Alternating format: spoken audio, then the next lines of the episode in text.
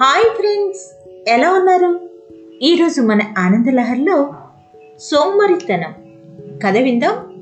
ఒక బిచ్చగాడు పొద్దున్నే రోడ్డుపైన కూర్చొని భగవంతుణ్ణి పెద్ద పెద్ద కేకలు పెడుతూ తిడుతున్నాడు. ఆ దారిని ఆ దేశపు రాజుగారు గుర్రం మీద వెళుతూ ఆ కేకలన్నీ విన్నాడు. ఏమైంది నీకు? ఇంత పొద్దున్నే భగవంతుణ్ణి తిడుతున్నావు? అన్నాడు.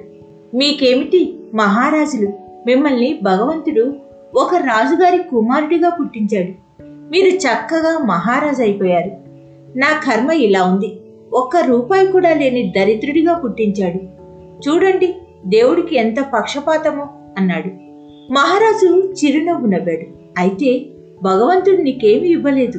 చిల్లి గవ్వ కూడా ఇవ్వలేదు. అంతేగా? అన్నాడు.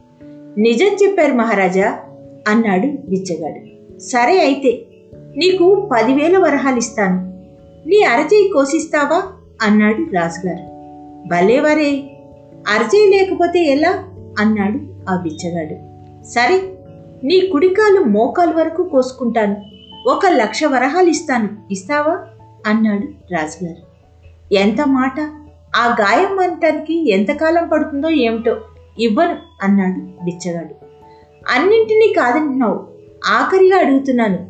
పది లక్షల వరహాలు ఇస్తాను. నీ నాలుగు కోసిస్తావా? అన్నాడు రాజుగారు.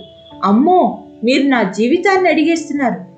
ఇవి లేకపోతే నేను ఎలా జీవించగలను? అన్నాడు బిచ్చగాడు. ఓహో అయితే నువ్వు పేదవాడివి కాదన్నమాట. నీ దగ్గర పదివేల వరహాల కన్నా విలువైన అరచేయి లక్ష వరహాల కన్నా విలువైన కాళ్ళు పది లక్షల వరహాల కన్నా విలువైన నాలుక ఇంకా ఎంతో విలువైన శరీర అవయవాలు ఉన్నాయి కదా? మరి ఇంత విలువైన శరీరాన్ని నీకు ఉచితంగా ఇచ్చిన భగవంతుడికి పొద్దున్నే నమస్కారం పెట్టకుండా నిందిస్తావా?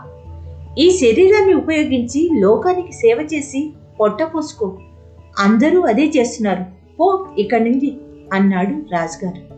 ఈ కథ వల్ల నీతి ఏంటంటే సోమరితనం మనిషిని మరింత నాశనం చేస్తుంది. ఎదుటివారిని చూసి ఏడవటం కాదు పైకి ఎదగటానికి కష్టపడి పనిచేయాలి. ఇలాంటి మరిన్ని మంచి మంచి కథల కోసం ఆనంద్ లహరి పోడ్కాస్ట్ను తప్పక ఫాలో అవుతారు కదా? మరో మంచి కథతో మీ ముందుకు వస్తాను అనురాధ తీర్థాల ఆనందలహరి పోడ్కాస్ట్లో.